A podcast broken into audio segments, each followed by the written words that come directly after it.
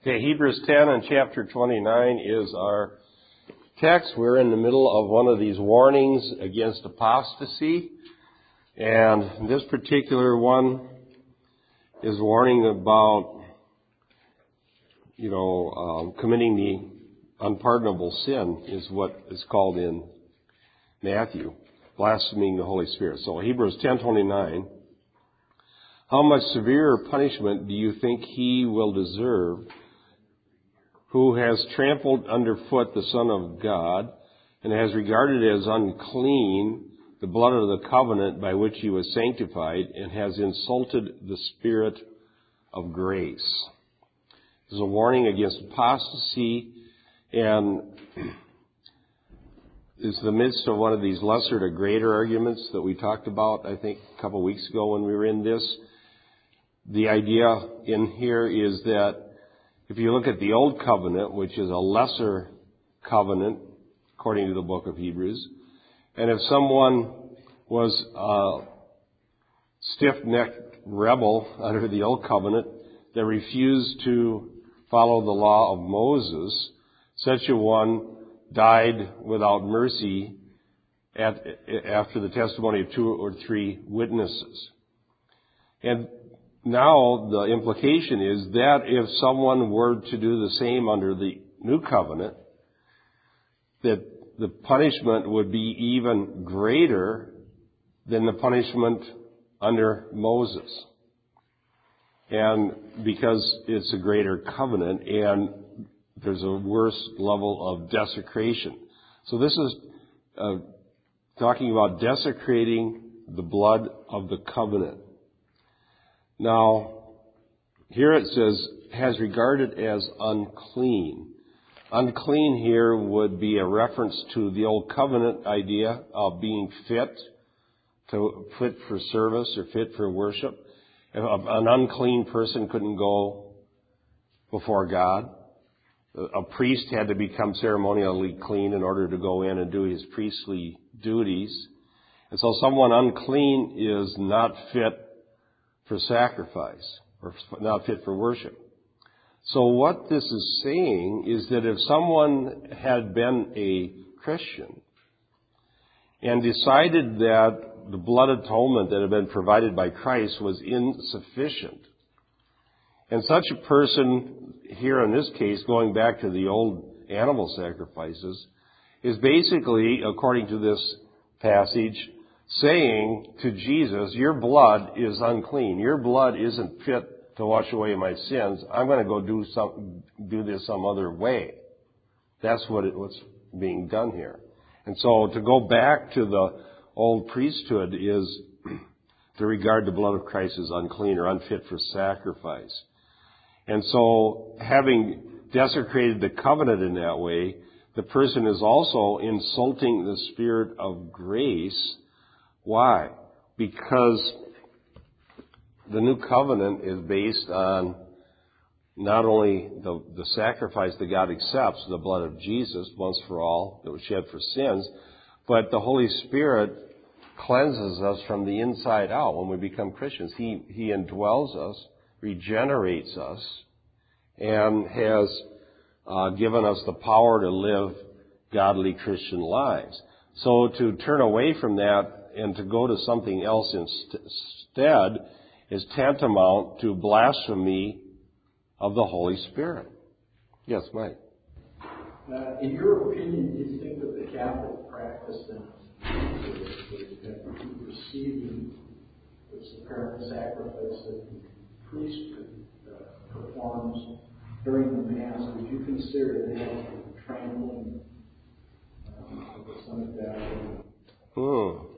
Would you would you say so, Elizabeth? I would definitely say that. What what the priest is doing during the Holy Eucharist, or what they consider the Holy Eucharist, is they believe that you're actually the priest goes up to heaven, pulls Jesus Christ down, and, and he is transformed mystically and becomes the body and blood of Jesus Christ.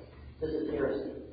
Yeah, I know. I know. I'm an ex-Catholic, and I'm a lot of reading on it. The thing is,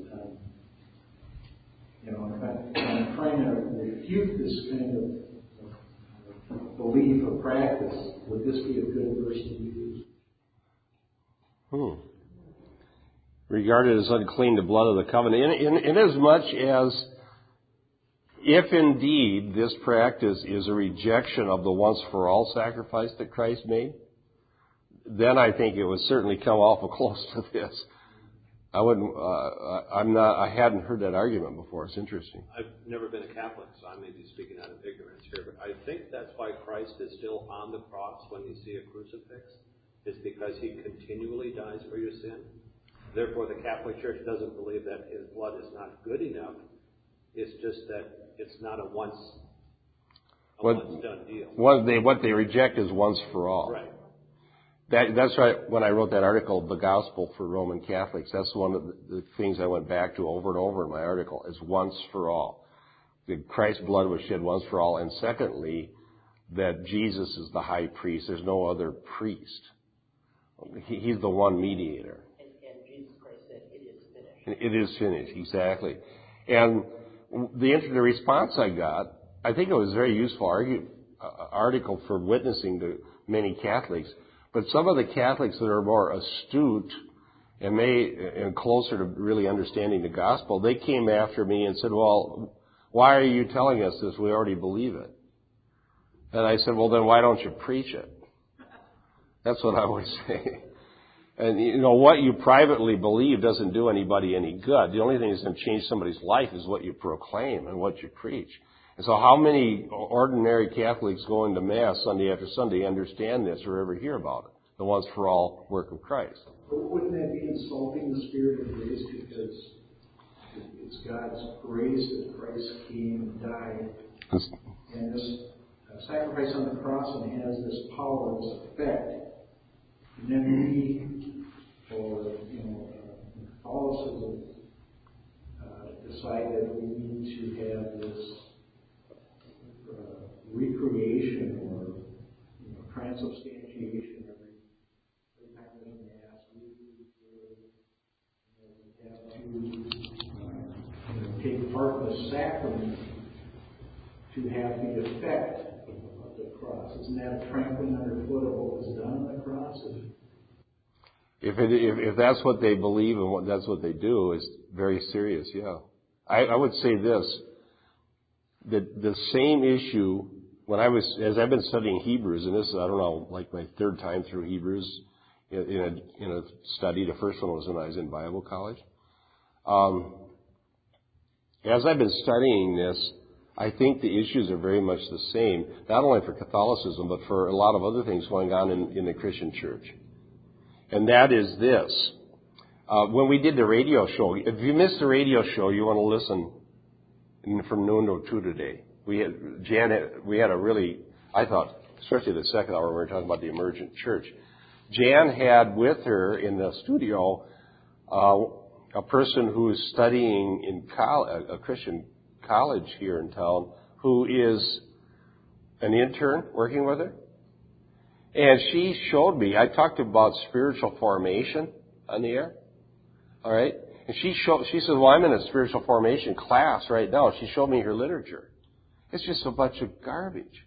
It is, uh, they had Madame Guyon as a role model who was just a, a total mystic off the wall.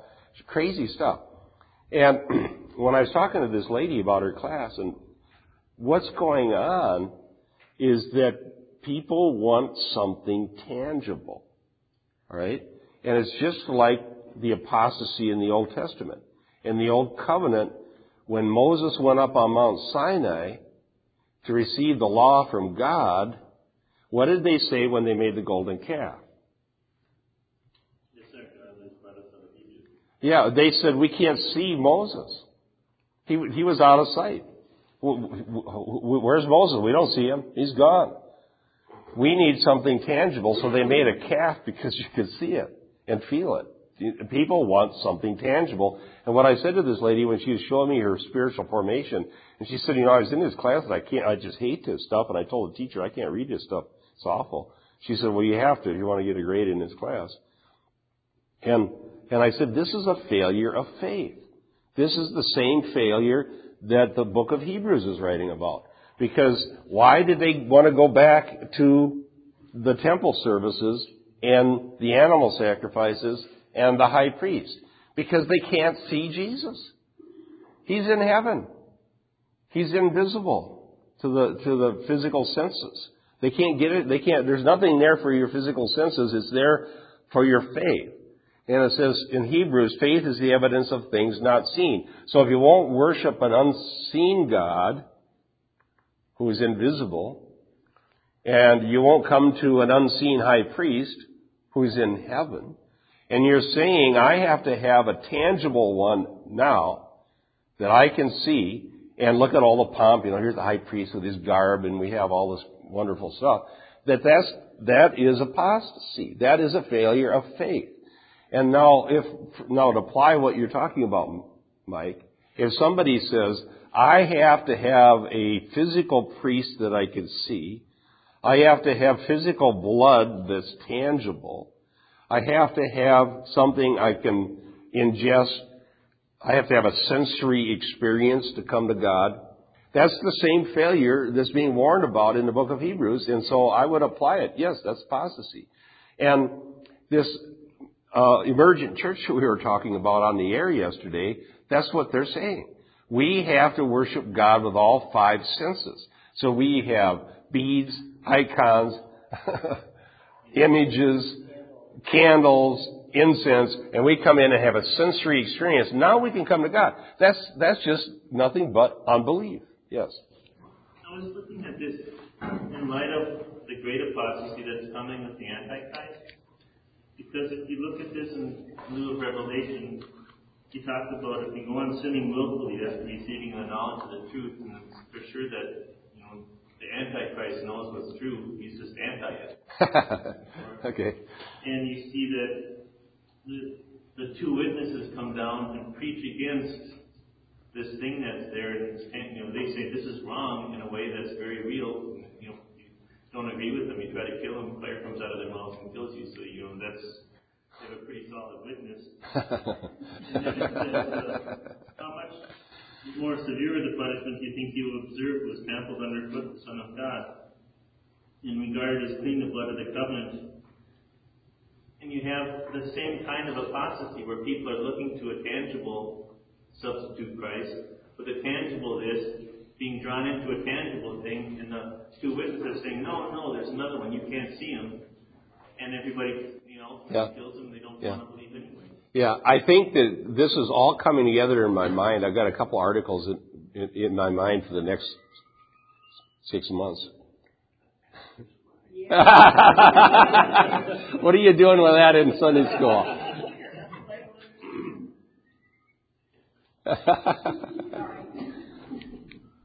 Since the Bible teaches we're saved by faith, yes. this is actually a rejection of that concept. Say, I want a, whether it be a gold or a wooden idol or a walking, talking representative of an idol. They're looking for. Yeah. We we got to have something tangible, or we won't believe. And if we're saying that, according to Hebrews, then we're unbelievers. Right now, the, this mysticism is something like that rather than believing the scriptures and believing God, we have to have some inner experience. Tangible spiritual experience. Yeah, it's a, a more tangible spiritual experience so we feel close to God. And I told this uh, lady who's in the class, I said, the antidote to your class is the book of Hebrews. And I would say, and this is the article that's in my mind now, um, I would say this the book of Hebrews tells us how to draw near to God. The book of Hebrews says this Jesus Christ ascended into heaven, he sits at the right hand of the Father, and that we have access to the throne of grace, and that there's nobody can be any closer to God than Jesus Christ, who is, is the God man who is in heaven at the right hand of God, inside the veil, in the holiest of places where no one could go without dying. And if by faith we have a relationship with Jesus, we are as close to God as we'll ever be until the resurrection. Or until we go to see Him face to face when we die. And, and if somebody says, no, that's not good enough, I gotta have this spiritual formation, and what that turns out to be is mysticism.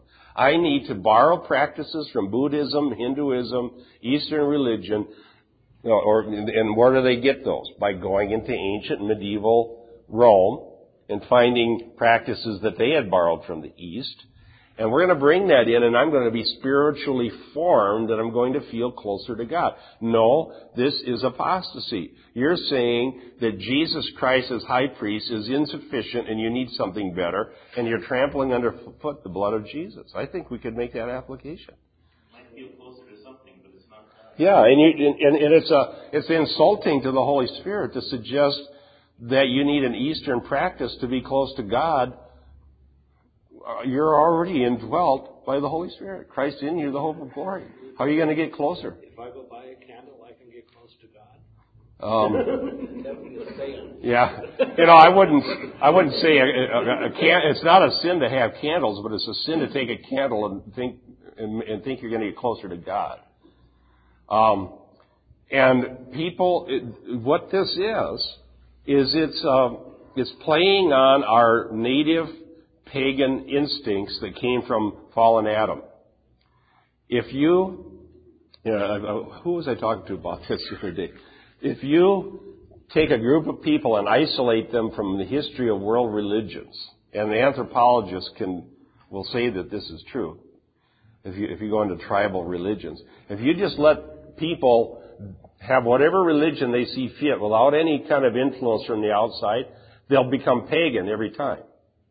They'll always be pagan. And they'll end up with polytheism, they'll end up with some, you know, with these kind of practices. And so the, the instincts that humans have in their fallenness is to be pagan. Now that's why in the Old Testament, they warned, they, they set up this wall of separation, borrowing that from the Constitution that they talk about, but there's a wall of separation between the Jews and the pagans. And this wall of separation was the law when they had the food laws, when they had the Sabbath law, when they had the, the laws about clean and unclean, it created this unique or, or peculiar people that were such that they couldn't possibly get around, along with the people around them. That's why there are still Jews today. They just don't fit in. And the law created that. And so there was this wall of separation to keep them from intermingling with the pagans and losing their distinct identity as the people of God. Now, one of the reasons for that, and you can read about it in Deuteronomy, where, by the way, the author of Hebrews is quoting Deuteronomy in here often, is that if they intermingle with the pagans, the pagans will influence them, not the other way around. Because in their heart, in our hearts, we're all pagans other than a work of grace. And so when paganism comes, it speaks to us. It speaks our language. It, it, it touches something inside of us that we respond to. And so when these pagan practices are brought into the church, like contemplative prayer, it is po- immediately people love it. They say, this is great. It makes me feel close to God. Why? Because it is fulfilling their pagan urges. It appeals to the flesh. And this is exactly what's going on with these various practices. And the book of Hebrews is an antidote to that. I, w- I would to God that every evangelical Christian did a study on the book of Hebrews. It says faith is the substance of things not seen. If you're not satisfied with that, then you're going to have to be an unbeliever. Oh no, we don't want things that are not seen. Let's get the candles, the incense, and the icons, and the, and we're going to have something we can see. All right. I find it interesting also that every civilization that has ever existed and kept any type of records, when you go check these records, that they do believe in a type of a God, even though it may be a pagan God. Oh yeah. They do believe that there is a superior being, and that just verifies Romans. Yes, they they they always believe in spirits and polytheism and, and pagan practices, and it's amazing how much similarities there are. So much so that some people like Carl Jung theorized the cosmic mind of the universe. Because they would go and find, if you, if, if you go study these isolated cultures and their religious practices and beliefs, they're amazingly identical. And Carl Jung saw that, and he actually noticed that some of his uh, patients were having dreams, and these were uneducated patients that didn't know anything about the history of world religions, and their dreams were the same as a lot of Greek mythology. And so Carl Jung said there must be this cosmic connection, this cosmic, uh, this uh, that, that in our subconsciousness we're hooked up. We're all hooked up together. Yeah, sort of this universal mind. And that would explain why these isolated tribal groups would come up with the same religious beliefs and practices. But here's another possible explanation. Satan's telling them all the same lie every time he gets a chance. There's an evil mind out there, Satan, who is feeding his lie to people all over the world, and he has been for a long time. That's the commonality. The. And he's very good at what he does, and he knows what we lust for. Humans have appetites that will determine what they're willing to believe. I'm going to preach on that this morning because Paul talks about appetites. And if you feed that appetite, you'll be popular. So what's going on today in the evangelical world is we're taking things, bringing them into the church that are suitable for people's native pagan inclinations, and voila, we're popular, and everybody likes what we're doing. And we're calling it God. I mean, having appetites isn't a bad thing. We go to a concert because we like music. We have an appetite for music. We have an appetite for something that's beautiful. That's okay. But when I call something that's beautiful God, That's idolatry. that's idolatry. Yeah, that's why Paul says in the sermon I'm going to preach is on Philippians 3, he says, whose God is their belly, but the, the, it's a belly, literally stomach in the Greek, but it's a metonymy, or uh, it's a figure of speech that means appetite. In other words, they will serve what feels good and what serves their desires. When you make your appetite into a God, Right. an appetite for, for spirits is very, very dangerous. It's very, very enticing. All right. So, what's the lesson from the book of Hebrews? Hebrews 10:29. How do we avoid apostasy? Number one, the blood of Jesus Christ cleanses our conscience from dead works to serve the living God. We read that earlier. All right. So the blood of Jesus is shed once for all. Once for all is repeated three or four times in Hebrews. So why once for all? So you won't go get some priest to start doing sacrifices for you. Alright? Forget it. You don't need it. It's once for all. If the, if the Roman Catholic Church would embrace that idea, they'd have to cancel the priesthood. And cancel the Mass. But they, but the more educated ones are used to Protestants debating them, and they'll come out and say, no, we don't really believe that. You're misrepresenting us, and that's what I got from people. Well, no, no, we don't believe that Christ is sacrificed over and over again. That's what they tell me. No, we don't believe that. Well, the average person going to the mass does, but uh, the intelligentsia has, has set up, has created this layers of of apologetic stuff to try to defend it. Yeah, I agree. Or why isn't the cross empty then? Okay, so the the, the Holy Spirit cleanse, the blood of Jesus cleanses us from the inside, cleanses our conscience from dead works to serve the living God. Jesus is the high priest, and other than him is the priesthood of every believer, according to the Bible. He is ascended into heaven. He sits at the right hand of God. He's entered into the holy place. We have an anchor inside the veil. It's our hope. And that the way we draw near to God is by faith in Christ coming to Him as our high priest.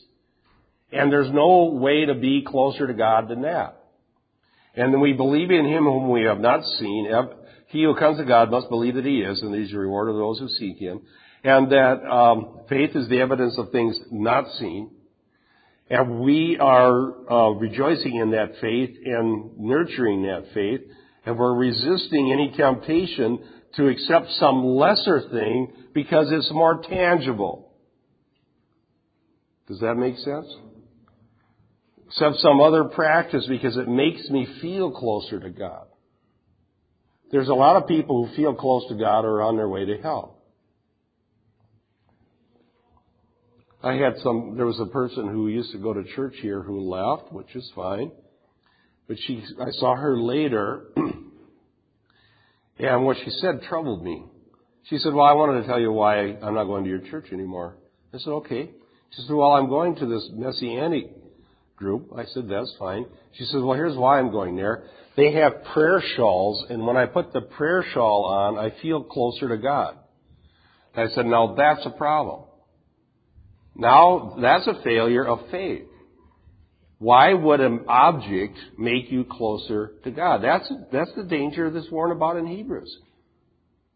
You can wear shawls. There's no law saying you can't wear the shawl, but you can't, I'll, tell you brothers and sisters, you can't go down to a store and buy holiness. Alright? You can't go down to a store and buy something that if you use it, it's going to make you closer to God. Holiness is a gift from, from God. You can't buy it. And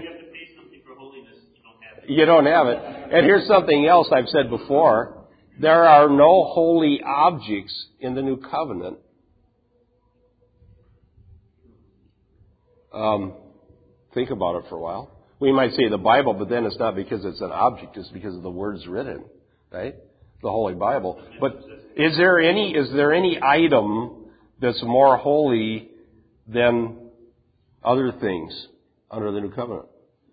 Altars, pews, crosses, candles. Are any of these things holy? Are they, are they, um, how about buildings? Thank you, you're well taught. Somebody says, well, you sell a church building, you have to sell it to, you have to sell it to, uh, some, another church, otherwise it's lost for the kingdom of God. Now what do you say to that?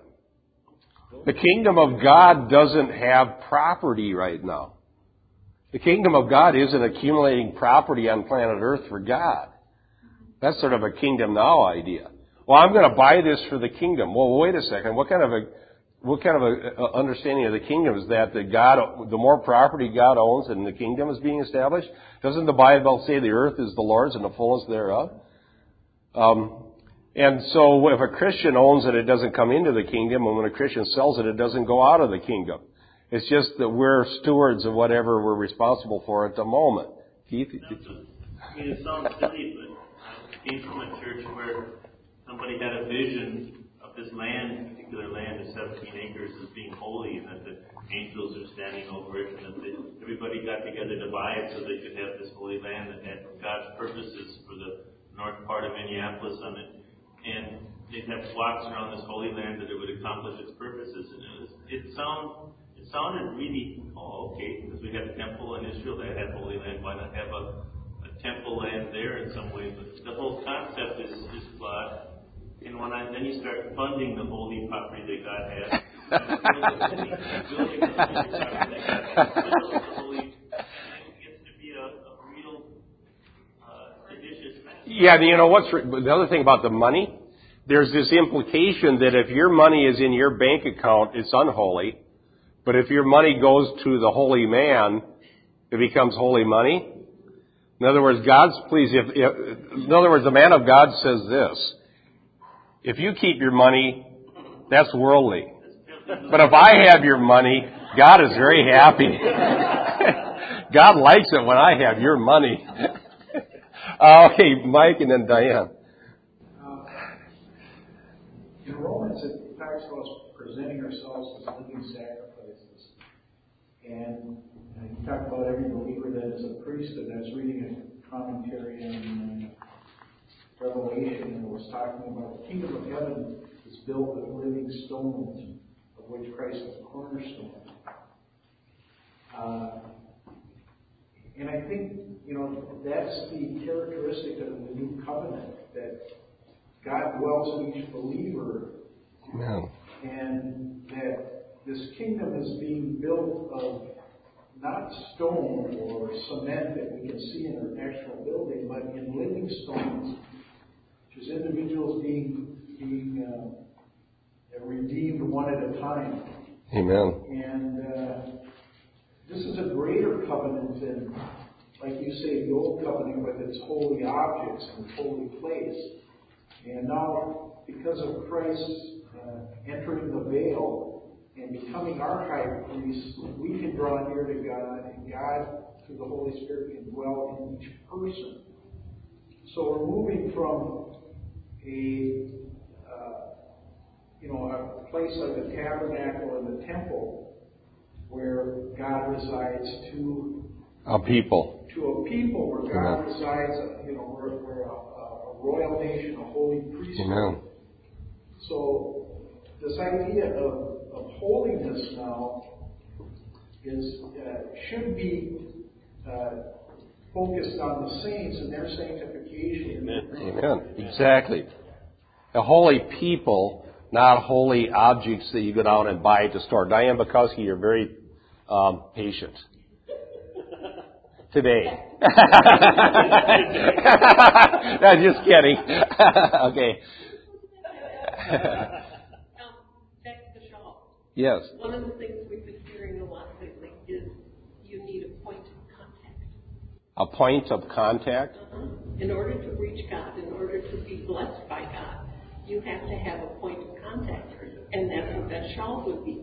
And it goes back to, um, Touching the cloth. well, Peter's rose. well, that, but, but at, at the, at the turn of the century, that's the church movement that was going on then.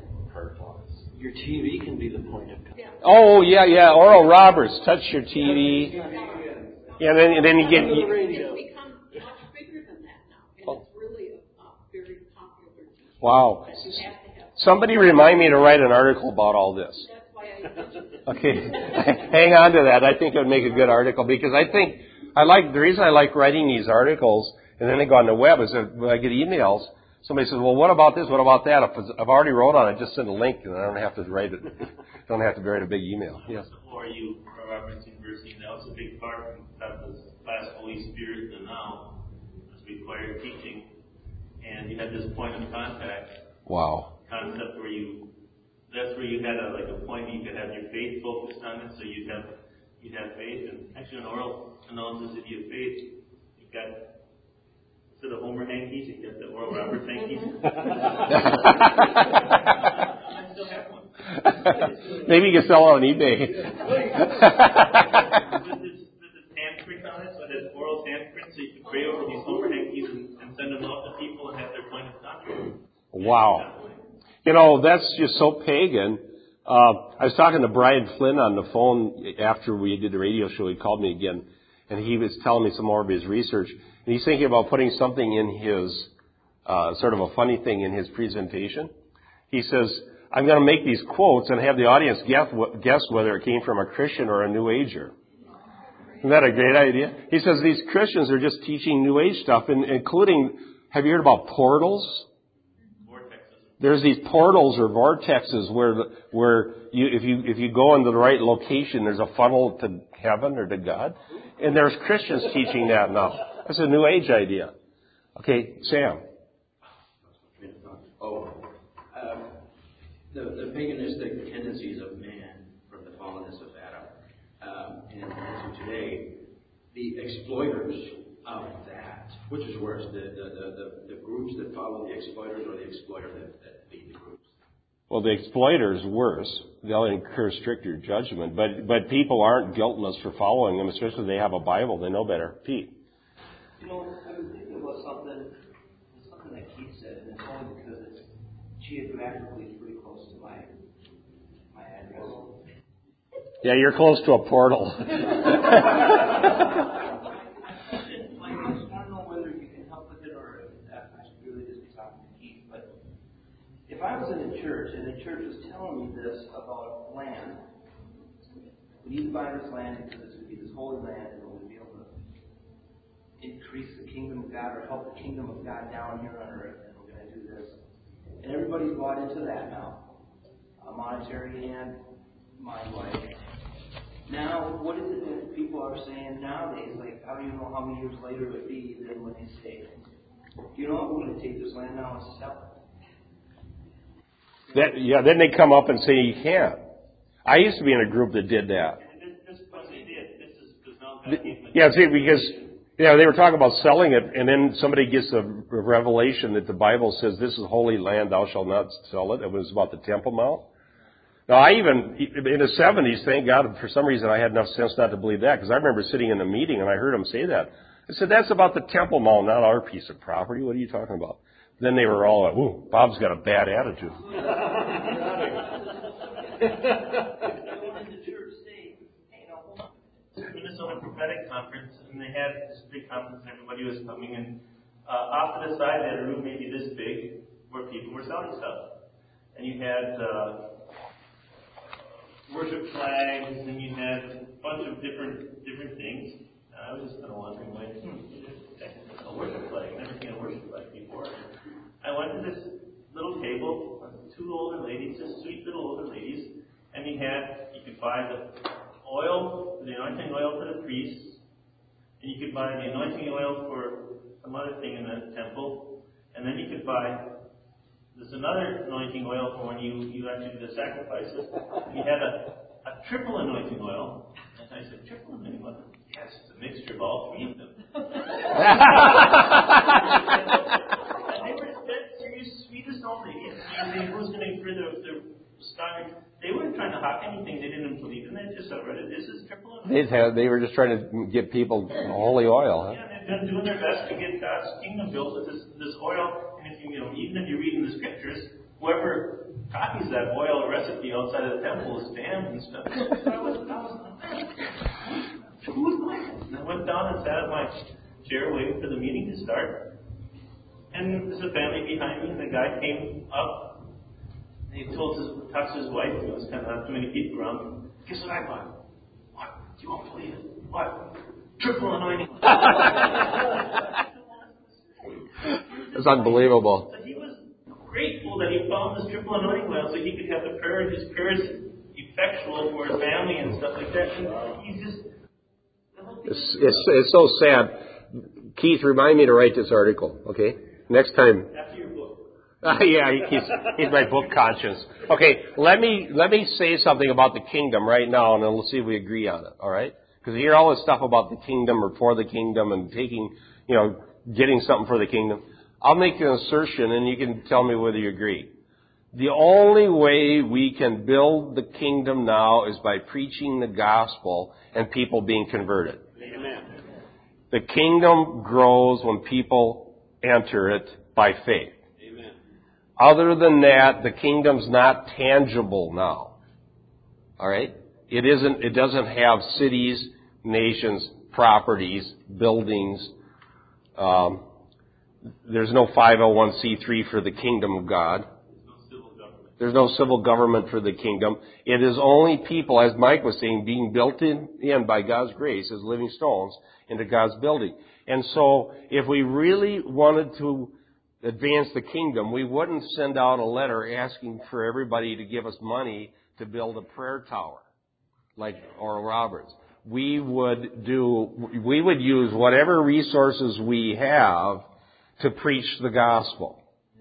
And when Jesus said, uh, what, what should we be praying for?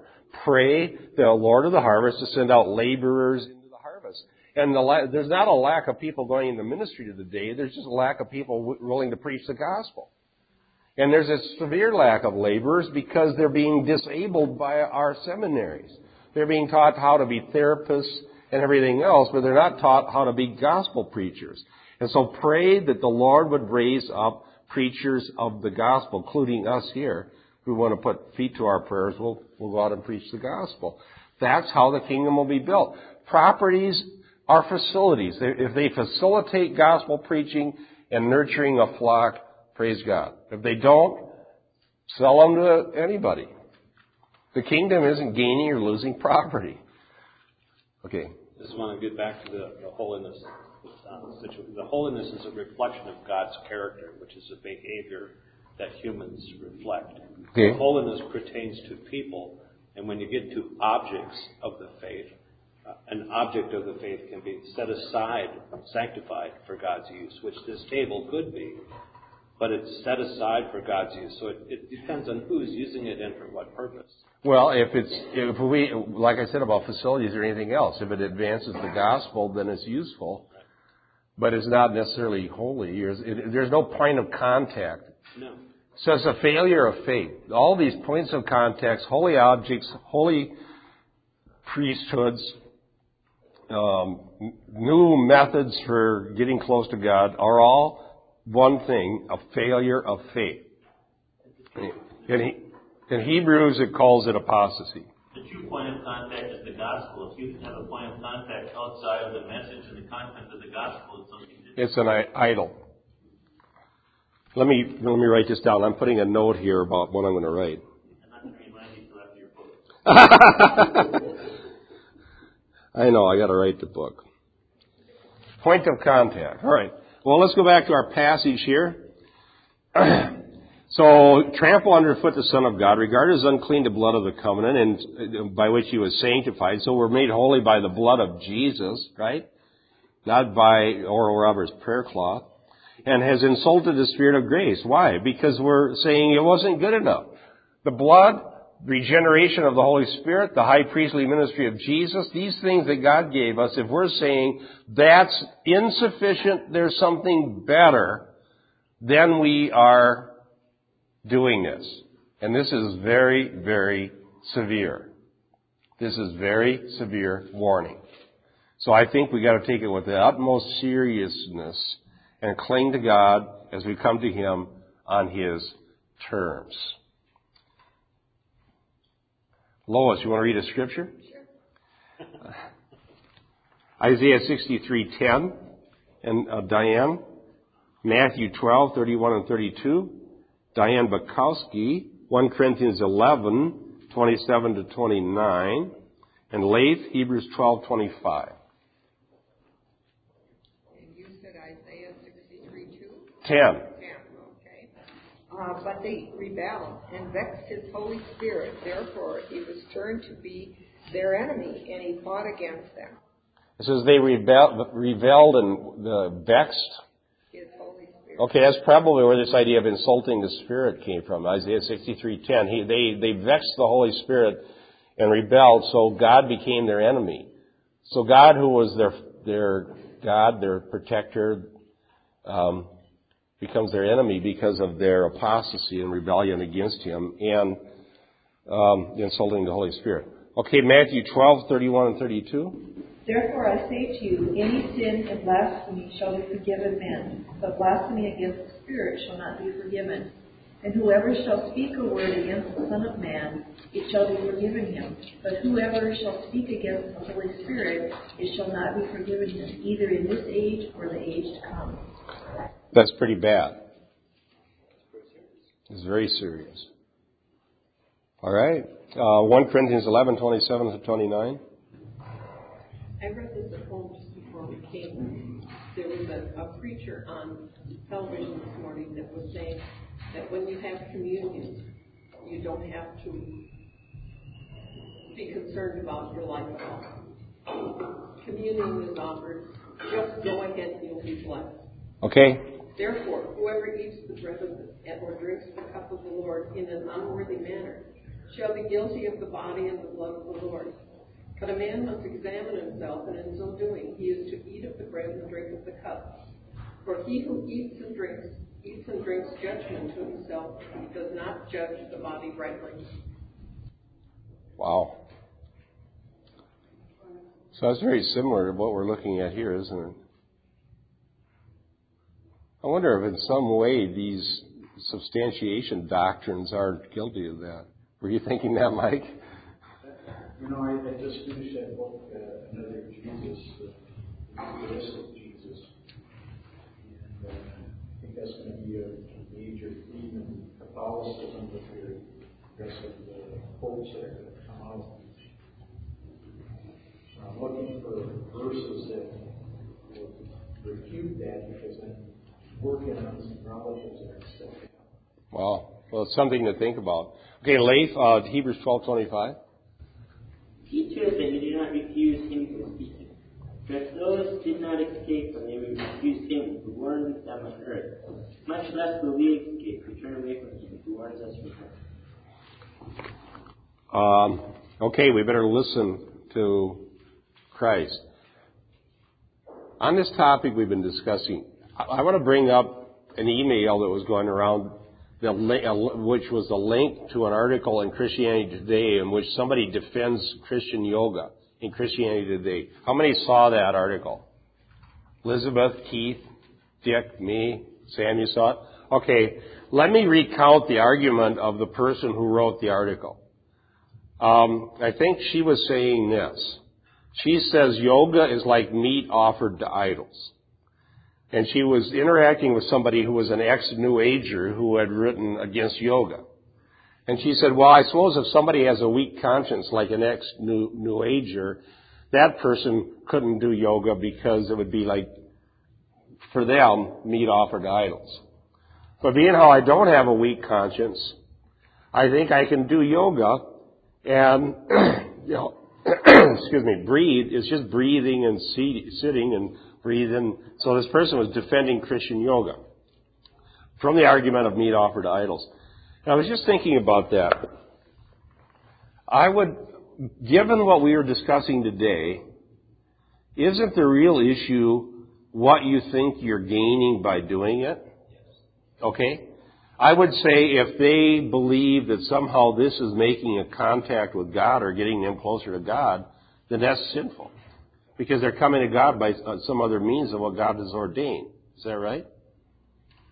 Now, if they're just saying, well, I like to relax, and there's no spiritual thing whatsoever, I, I don't know, but why even, I mean, why do you need to go to, uh, like Brian Flynn always says, do you think these people that invented this were trying to lower their blood pressure? I mean, it's a technique for getting closer to God in His nature. And so why would a Christian want to be involved with it? Yes. Did she make a point that she felt that that practice, she never feels closer to God than what she's doing? Is that in the article? That's what makes it sinful. That right there. Remind me to um, no, no, no, no, no.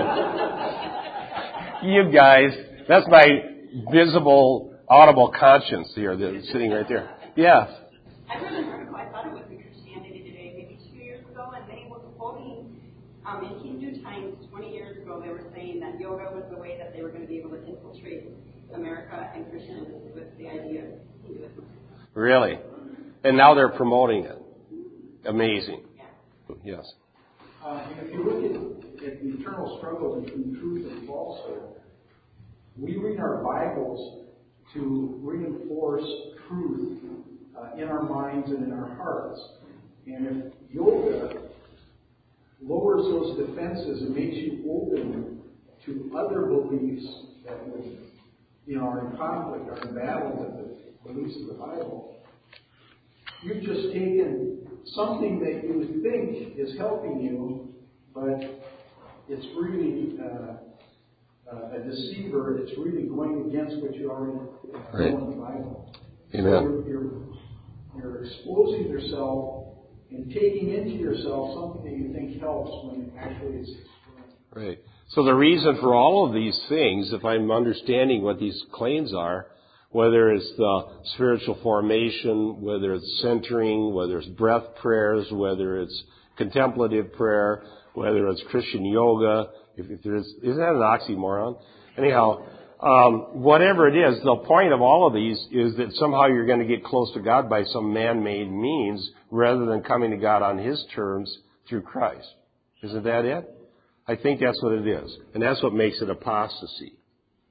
And I, uh, it's just unbelievable. Every, every time another page gets turned of, uh, in history as we see the end times delusion unfolding before our very eyes, you, you see things that you never ever thought you would see or hear.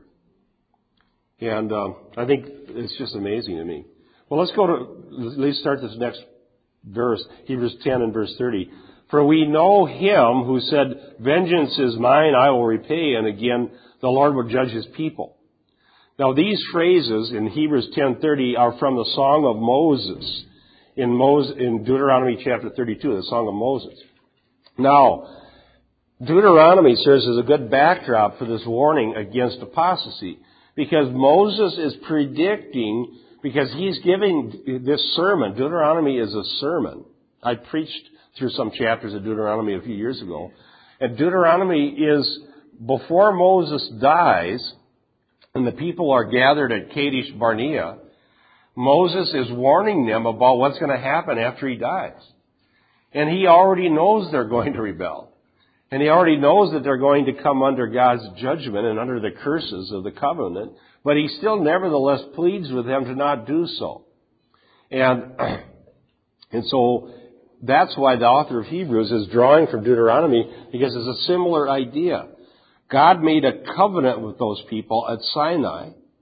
Moses was given the law. They all agreed to the covenant. They said, the words of the covenant we will do. They agreed to the ceremony, the covenant. They are God's people. He's their God. They are His people. So there's a marriage between God and the people. And there's stipulations of the covenant that they agreed to. And Moses, and it included forgiveness of sins. It wasn't that they thought they were going to be sinless. They had a day of atonement. They came and got received forgiveness. But Moses was warning them to not go after the other gods and the practices that are forbidden because when they go into the land of Canaan, they're going to go into dangerous territory. They're going to go into a territory where the people there have temple prostitution, where they have wicked practices that are very seductive, very enticing. They're going to go into Canaan and when they get there, there's going to be inhabitants that say, things that you thought were sinful, for us, it gets us closer to God. You should try it. That's what they're facing. And that's why Moses is building this wall of, of warnings and the, the law and the practices that God gave him. And then, on top of all that, he brings the threat of judgment. That if you don't heed the words of the covenant and you go into Canaan and begin to practice the practices that these people are doing even now, God is going to bring His vengeance and you will come, you will have enemy status with God and it's a terrifying, verse 31, it's a terrifying thing to fall into the hands of the living God. So Moses brought that threat in order to dissuade the people from what he knows they're going to be severely tempted to do. Now, how is it being applied in Hebrews? Here, uh, it's interesting. The temptation for the people that are reading this epistle to the Hebrews is to actually go back to Moses, not to the pagans. And the author of Hebrews is saying going back to the Mosaic covenant is tantamount to being under that covenant and going back to the pagans. You are insulting the Holy Spirit because Jesus Christ, Moses spoke, I mean, Jesus, Moses spoke of Him. Jesus' blood washes away sins. Jesus is the high priest. He, His is the blood of the covenant. If you go back to something else, you've insulted the Holy Spirit and you've turned away from the faith and you are going to fall under the curses of the covenant that Moses talked about. You'll fall under a curse. Alright? Uh, let's quick look up the cross references to the verse 30. Um, Dick, Deuteronomy 32, 35, and 36. Joanne, Psalm 94, 1. Keith, Isaiah 59, 17. Brian, Ezekiel 18, 30. And Dean, Romans 12, 19. All right. As soon as you have it, Dick, Deuteronomy 32, 35, and 36. Vengeance is mine and retribution. In due time, then their foot will slip, for the day of their calamity is near, and the impending things are hastening upon them. For the Lord will vindicate his people and will have compassion on his servants when he sees that their strength is gone and there is none remaining, bond or free. Okay, so there's there's the passage that's being alluded to here, and in it, it, includes both warning and comfort. And as we're going to see, the, the warnings against apostasy are always followed by comfort in the book of Hebrews. Notice here in Hebrews 10, 30, 31 is a warning, but look at verse 32. But remember the former days, and after being enlightened, you endured great conflict. You showed sympathy to prisoners. So the warning followed by comfort, and that's what we have in Deuteronomy. Warning followed by comfort. Isaiah 94, I mean, excuse me, Psalm 94 and verse 1. So the Lord is a God of vengeance. Isaiah 59:17. Put on righteousness like a breastplate and a helmet of salvation on his head. He put on garments of vengeance for clothing and wrapped himself with zeal as with a mantle. According to their deeds, so he will repay. Wrath to his adversaries, recompense to his enemies. The coastlands he will make recompense. Okay, so God's wrath. That's Isaiah 59:17. And then uh, Ezekiel 18:30. Therefore I will judge you, O house of Israel, every one according to his ways, says the Lord God. Repent and turn from all your transgressions, lest iniquity be your ruin, and so shall they not be stumbling block to you. Okay. And then in the New Testament, Romans 12:19. Romans 12:19. Dearly beloved, avenge not yourselves, but rather give place unto wrath, for it is written, Vengeance is mine; I will repay, saith the Lord. So God is the one who has vengeance and not us.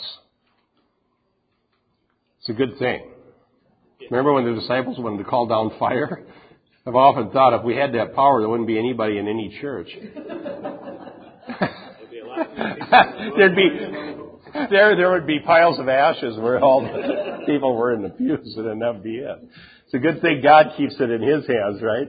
He's much more merciful than we are. There'd be a lot fewer people on the road. yeah, there wouldn't be anybody driving a car. Suddenly, rush hour would be no problem. okay. Um, this morning, the sermon is in Philippians 3, and uh, that starts at 10.30. We'll have a worship service and then the sermon from Philippians chapter 3. Thank you for joining me. I, I enjoyed the conversation today. Very interesting discussion.